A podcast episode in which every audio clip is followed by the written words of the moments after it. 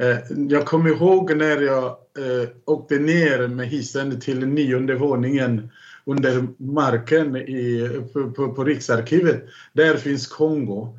Alltså sa jag till eh, de som guidade mig, men här kan man bo hela livet och, och, och skriva och forska, verkligen.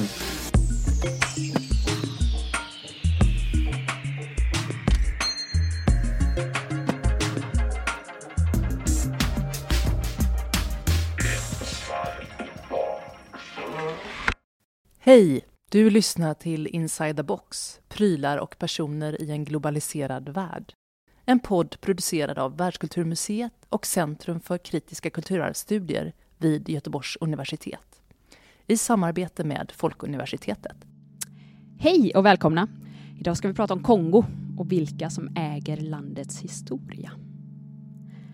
Där Kongofloden möter Atlanten har i århundraden skett ett ständigt flöde av människor, varor och idéer. Här fanns det stora Kongoriket. Det var också platsen för slavhandel och kolonisering. Från Kongoflodens mynning skeppades miljontals tillfångatagna afrikaner till Amerika i ett led att sätta snurr på den europeiska industrialiseringen. Här binds den afrikanska kontinenten samman med Europa och Amerika i ett förhållande som än idag präglas av ojämlika maktförhållanden. Idag vänder vi blicken mot fristaten Kongo, kanske mest känt för det brutala skräckvälde som den belgiska kungen Leopold II ansvarade för mellan åren 1885 och 1908 och som han betraktade som sin personliga egendom. Under samma tid sände Svenska Missionsförbundet sammanlagt 124 missionärer till Kongo många med drömmar och förhoppningar om att göra skillnad. Det är i detta motsägelsefulla möte vi idag tar avstamp.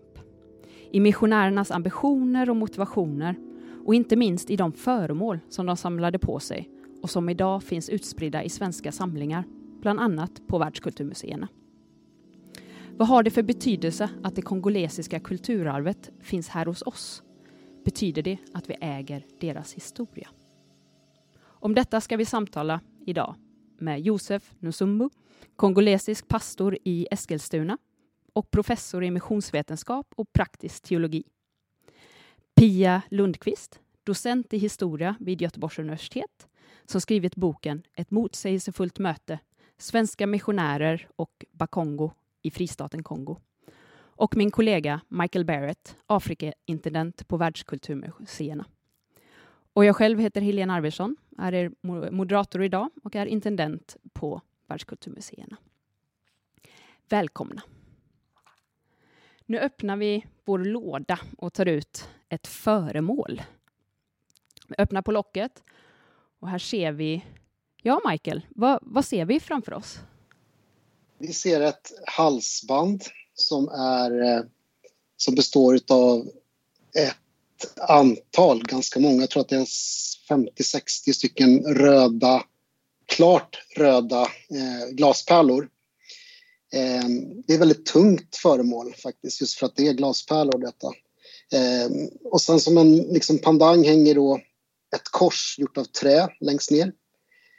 Det finns två stycken leopardklor som är fastsatta lite längre ner, ja, eller precis ovanför eh, korset. Vill du berätta lite hur det här kom till våra samlingar? Ja, eh, den kom då från Svenska Missionsförbundets missionär Valdén som var en av väldigt många då, svenska missionärer som var i Kongo vid den här tiden. Han var mellan 1889 till 1902 då missionär eh, i bland annat Mukimbungo, Nganda och Kinkenge. Det är tre stycken orter Eh, där Svenska Missionsförbundet hade missionsstationer. Eh, han, när han kom tillbaka till Sverige, jobbade sen då, fortsatte jobba i Svenska Missionsförbundet och eh, 1910 så sålde han då den här stora samlingen då. Den består av ett, flera hundra föremål faktiskt till eh, dåvarande Göteborgs etnografiska museum som nu då är Världskulturmuseet. Mm. Jag tänkte för att, för att sätta in detta föremål i sitt sammanhang så tar vi oss tillbaka till, till miljön runt Svenska missionen i Kongo på slutet av 1800-talet. Um, ehm, och då tänkte jag börja med att fråga Pia. varför, varför åkte svenska missionärer just till Kongo vid denna tiden? Ja, eh, väckelserörelserna som växte fram i Europa och USA eh, de sammanföll eh, ganska mycket tid med just koloniseringen. Och men den här frågan varför just Kongo när det gäller det svenska intresset för Kongo så är det ganska spännande att eh, det fanns ju ganska lite information om Afrika i svensk press och så vidare. Men eh, Livingstone, missionären Livingstones eh, texter blev översatta redan 1860 till svenska. Och eh, sen fick ju Kongo väldigt mycket uppmärksamhet när Henry Morton Stanley gjorde det som liksom första icke-afrikan korsade den afrikanska kontinenten. Det blev liksom stora nyheter. Hela världen liksom, riktade intresset mot detta.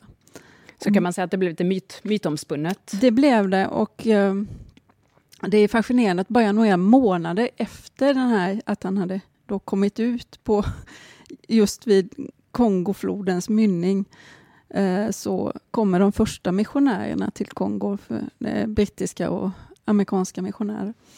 Och svenskarna kommer lite, lite senare? Ja, fast inte mycket senare, utan bara några månader faktiskt.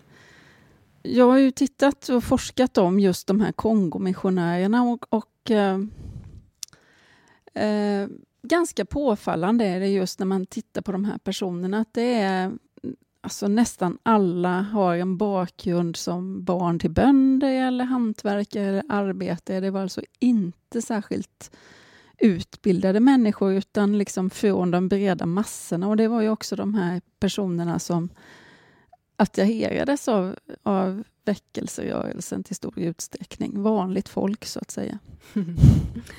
uh, och jag vänder mig kanske till eh, Michael eller Josef. Vad, vad skulle ni säga att de här missionärerna har för, för koppling eller relation till kolonialmakten vid denna tidpunkt? Ja, jag kan börja. Alltså, det är ett väldigt uh, komplicerat förhållande förstås, på väldigt många sätt.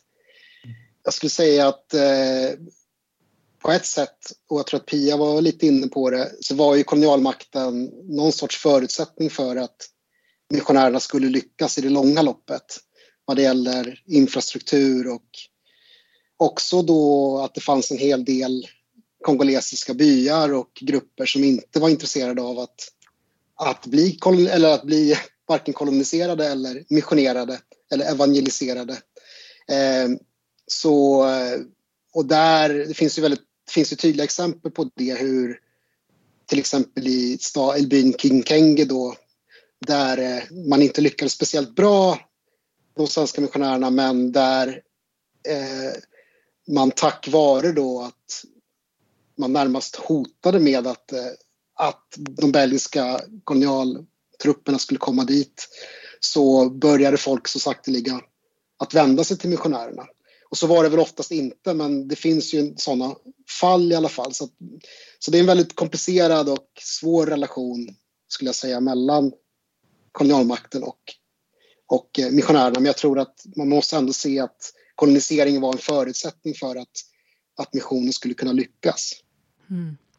Ja, och jag tänkte återvända till Pia och din bok också där, Pia, för att du går in i några av de här missionärernas mer personliga öden. Du, du lyfter fram fyra, fyra berättelser i din bok.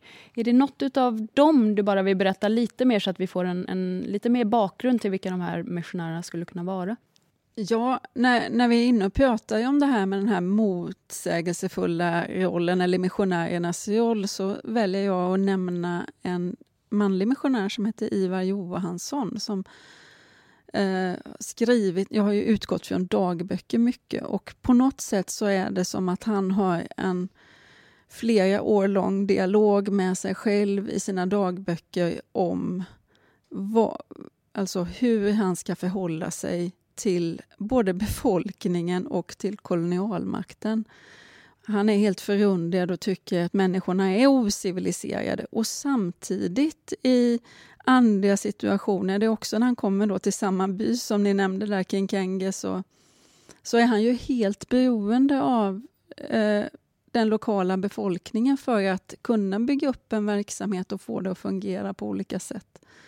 Så det är också viktigt att framhålla liksom den här gruppen av omvända kongoleser som spelar en oerhört viktig roll i missionen och som kanske också någon slags förmedlare mellan de här två världarna. Här tänker jag att vi kommer in på något viktigt och det är ju kongolesernas agens. Eh, ja, alltså med agens menar jag ehm, förmågan att själv fatta beslut. Michael, vill du prata kanske lite vidare om det? Nej, men jag tycker att det är helt rätt att man måste lyfta det. Um, som jag sa så fanns det ju liksom negativa aspekter av att, alltså att européerna motarbetade och försökte liksom civilisera kongoleserna, det vill säga ta bort deras inhemska kultur och eh, liksom tillföra någonting nytt. Det finns ju någonting väldigt hemskt i det, det här att försöka utplåna en kultur mer eller mindre. Eh, samtidigt så fanns det också väldigt många villiga konvertiter. Det fanns väldigt många kongoleser som, som såg en fördel i att eh, välkomna européerna och bli en del av missionen. Få att få gå i europeisk skola till exempel och att få sjukvården som man förde med sig.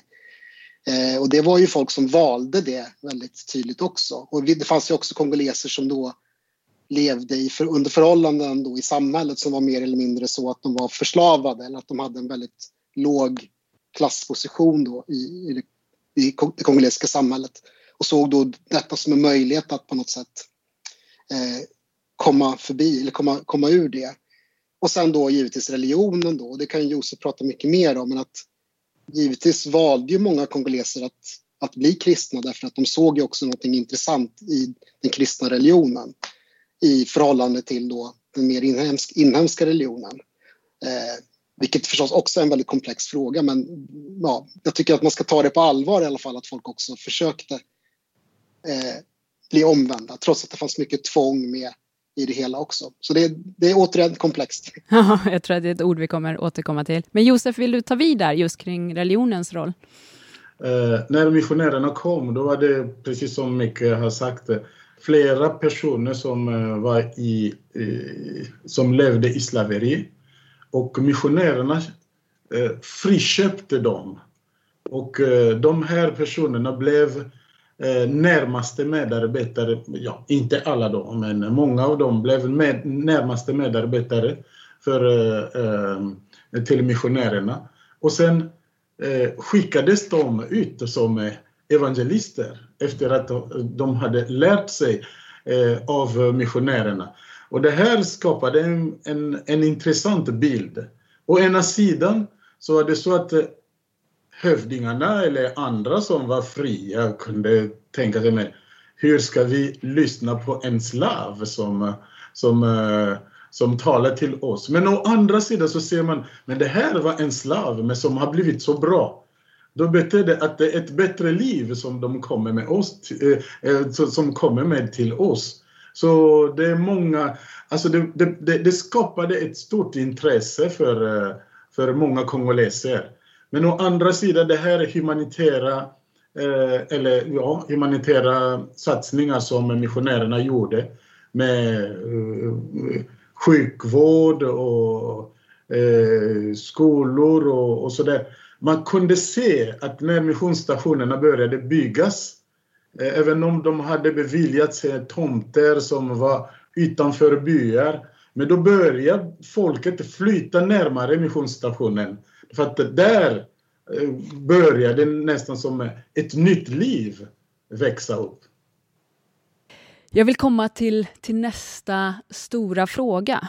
Um, vi sitter ju nu eh, i Sverige bland annat med stora samlingar av kongolesiskt kulturarv. Vad har vi för ansvar idag? Eh, att, att prata om de här föremålen, att förmedla eh, de här föremålen, men också att, att tillgängliggöra de här föremålen till fler. Ehm, och hur kan, man, hur kan man tänka kring det? Jag börjar med Michael. Eh, du får börja där och så får ni andra hemskt gärna flika in. Alltså det finns ju, jag tycker vi har ett jättestort ansvar. Eh, som du nämnde lite grann så har vi väldigt stora samlingar från de båda Kongostaterna och även ja, Angola. Eh, och det är väldigt rikt material. Det är både föremål, det är fotografier, det är film, det är ljudinspelningar eh, som dels då kartlägger det här mötet mellan europeer och kongoleser. Därför att det mesta kommer från den här perioden, just själva mötet mellan de här två eh, civilisationerna får, får man ju kalla det för. Och eh, många av de här föremålen pekar ju också bakåt på en tid som före européerna kom. Eh, så det är också ett kulturarv som ja, delvis har, har gått förlorat eller som har försvunnit eller som folk inte har så mycket minne av i Kongo längre idag. Som finns liksom eh, kodade i de här föremålen och i de här arkiven. Eh, så att det finns ju också, det är ett stort värde då för, för kongoleserna idag tror jag att använda detta som ett historiskt material för att förstå sin egen historia och sin egen plats i världen på något sätt. Och jag vet att du, du Josef, du har varit väldigt aktiv i, du nämnde Riks, eh, Riksarkivet.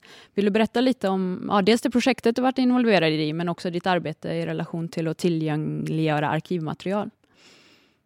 Ja, eh, jag måste säga när jag höll på att göra mina forskningar eh, vid Uppsala universitet så var jag ganska mycket eh, både på Etnograf, eh, Etnografiska museet och på Riksarkivet. Alltså, jag blev väldigt fascinerad att få se hur mycket av vår historia som finns här. Eh, och, eh, jag kommer ihåg när jag eh, åkte ner med hissen till nionde våningen under marken i, på, på, på Riksarkivet. Där finns Kongo. Alltså sa jag till eh, de som guidade mig, men här kan man bo hela livet och, och, och skriva och forska, verkligen.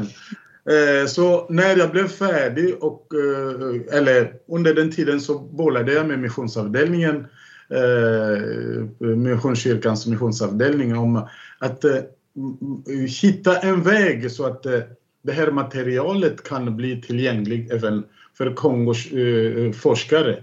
Jag fick förmån att komma hit, och lära mig svenska och, och komma in i, i och, och, använda det materialet. Men det, det, skulle vara viktigt att göra det tillgängligt för eh, forskare i Kongo.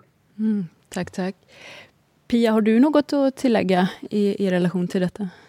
Jag tänker på alla de fotografier som finns där oftast kanske är de missionärer och sådär namngivna i arkivet på bilderna men eh, väldigt många är namnlösa som tillhörde eh, befolkningen i landet. Och det tänker jag, ett sådant projekt, det brinner i knutarna att man skulle, att det finns människor som levde på 30-40-talen som kan berätta, ja men det här var den personen och det här är den platsen och så. Vikten av att ge röst till lokalbefolkningen? Ja, helt enkelt alltså. Faktiskt, eh, det är ju helt orimligt att, att de här både bilder och arkivhandlingar liksom, och föremål också, att vi på något sätt skulle ha förstahandsrätt till det här och där det ja, inte finns så kanske jättestort intresse för detta heller. Du sätter fingret på något jätte, jätteviktigt och jag tänker att det blir en bra, bra övergång till, till mm. nästa stora tema som jag vill att vi pratar om. Um, återlämnande av föremål, så kallad repatriering.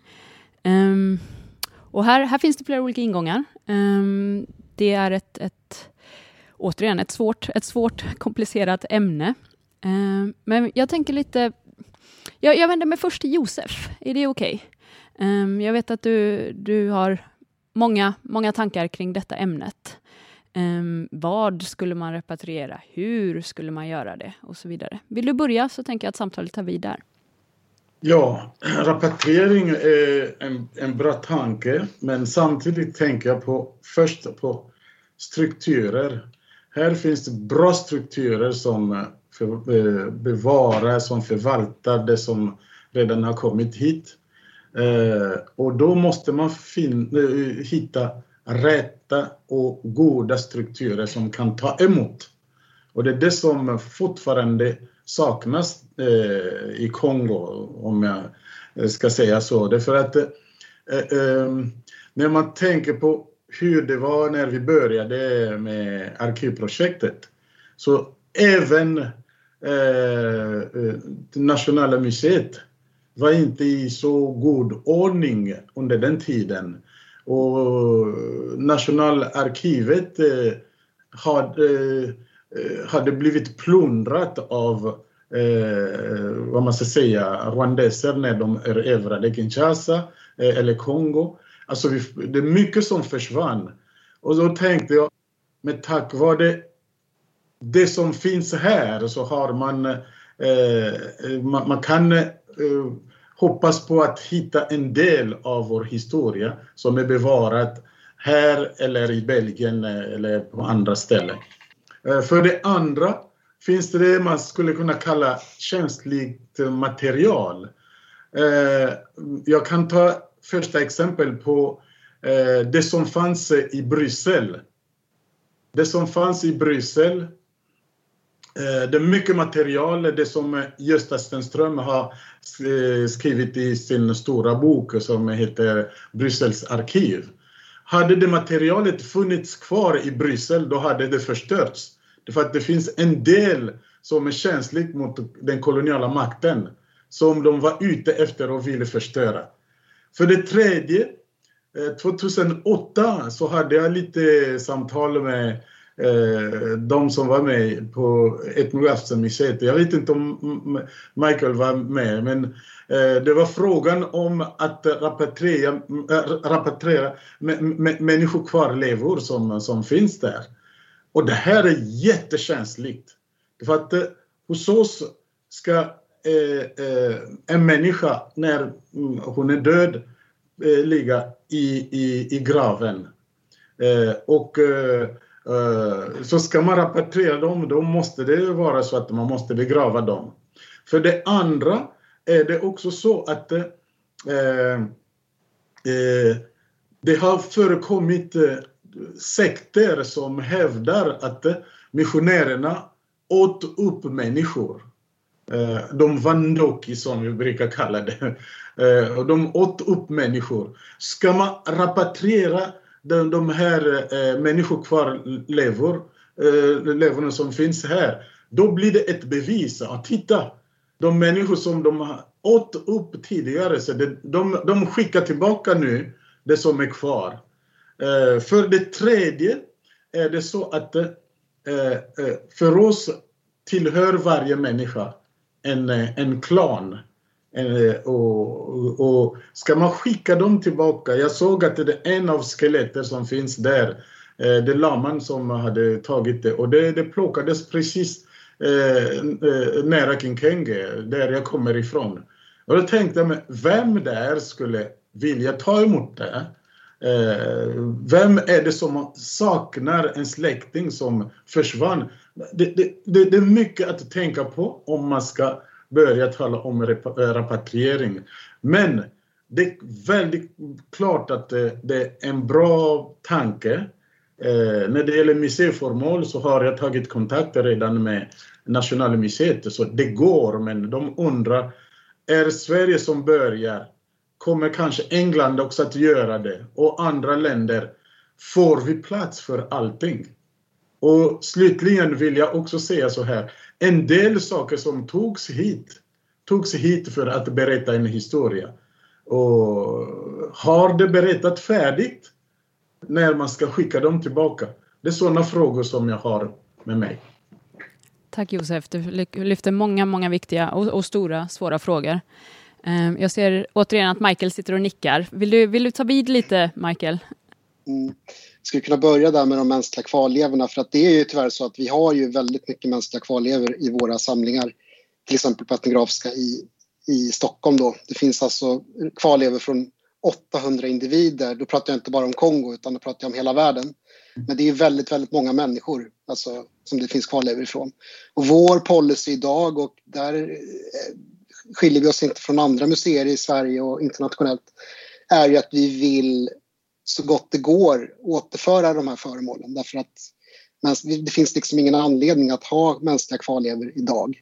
De, det är väldigt tydligt så att de var ett resultat av en sorts rasbiologisk, evolutionistisk eh, eh, forskning eller ja, försök till forskning som inte längre är relevant. Så för oss är det väldigt viktigt att föra tillbaka dem. Jag förstår ju också Josefs invändningar runt det. Det jag tycker är viktigt är väl snarare att för jag vet ju att all repatriering, alla typer av den här typen av processer tar ju väldigt lång tid. Josef var också inne på det här med att man måste hitta till vem i sådana fall ska man föra, skicka tillbaks föremål eller kvarlevor. Eh, men det måste ju börja med på något sätt en sorts transparens. Alltså en sorts vetskap om att det här finns här i Sverige. Vi har det här.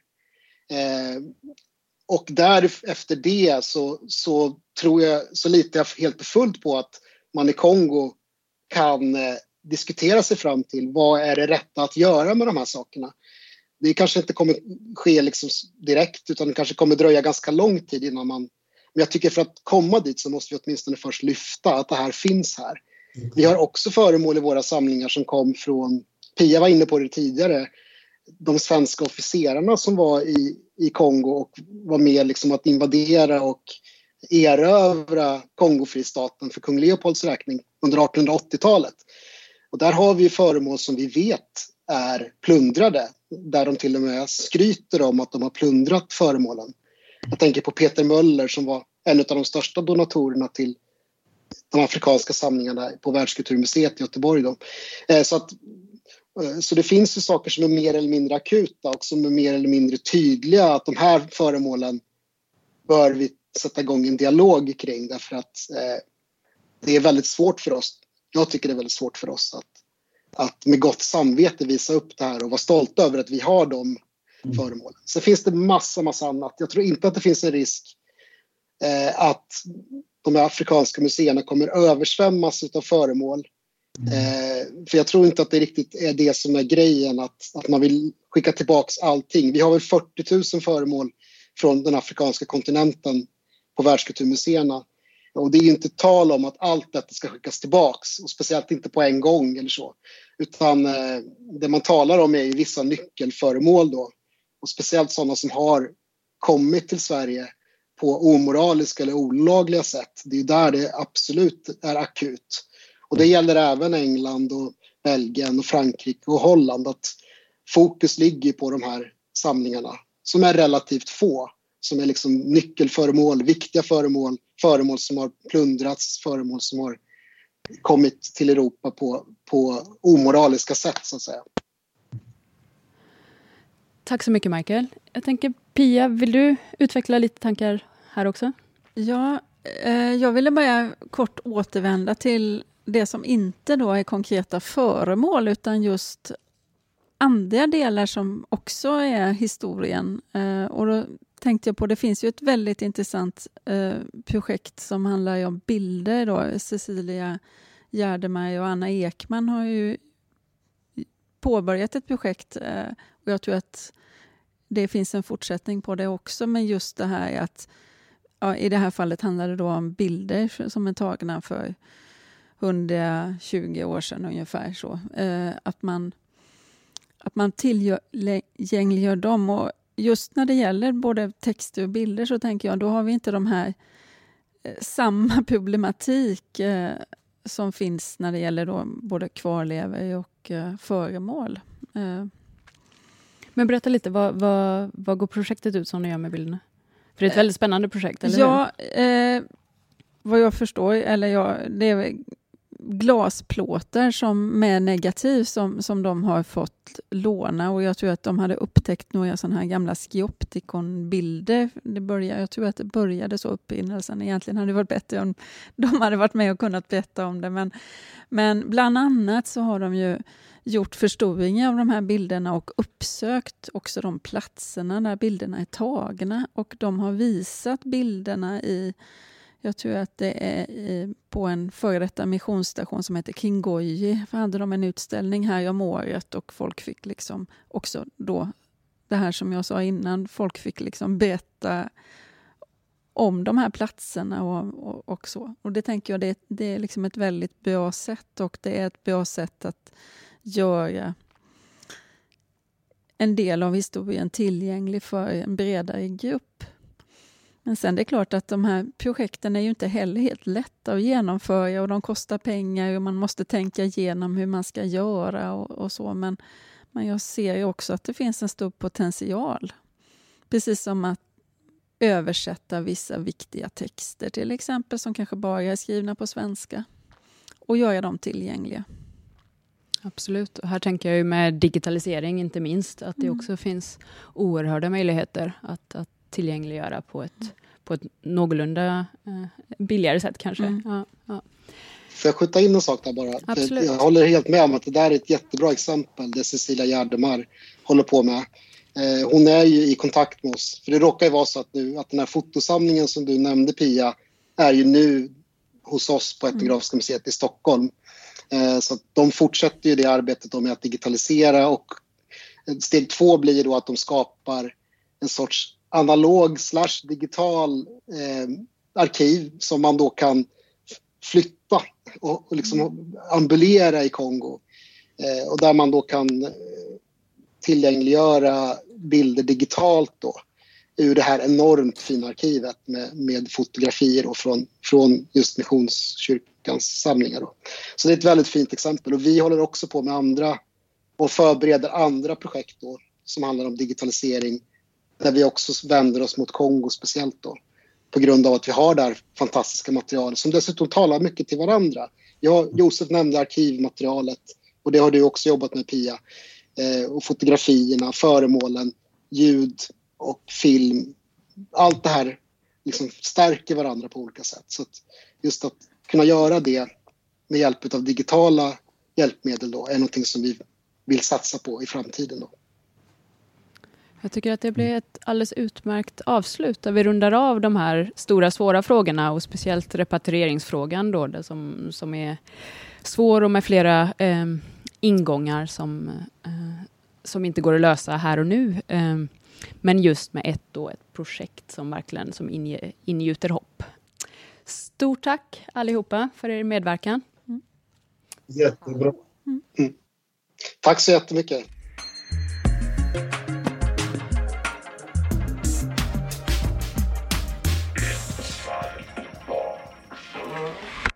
Du har lyssnat på Inside the Box, en podd producerad av Världskulturmuseet och Centrum för kritiska kulturarvsstudier på Göteborgs universitet i samarbete med Folkuniversitetet.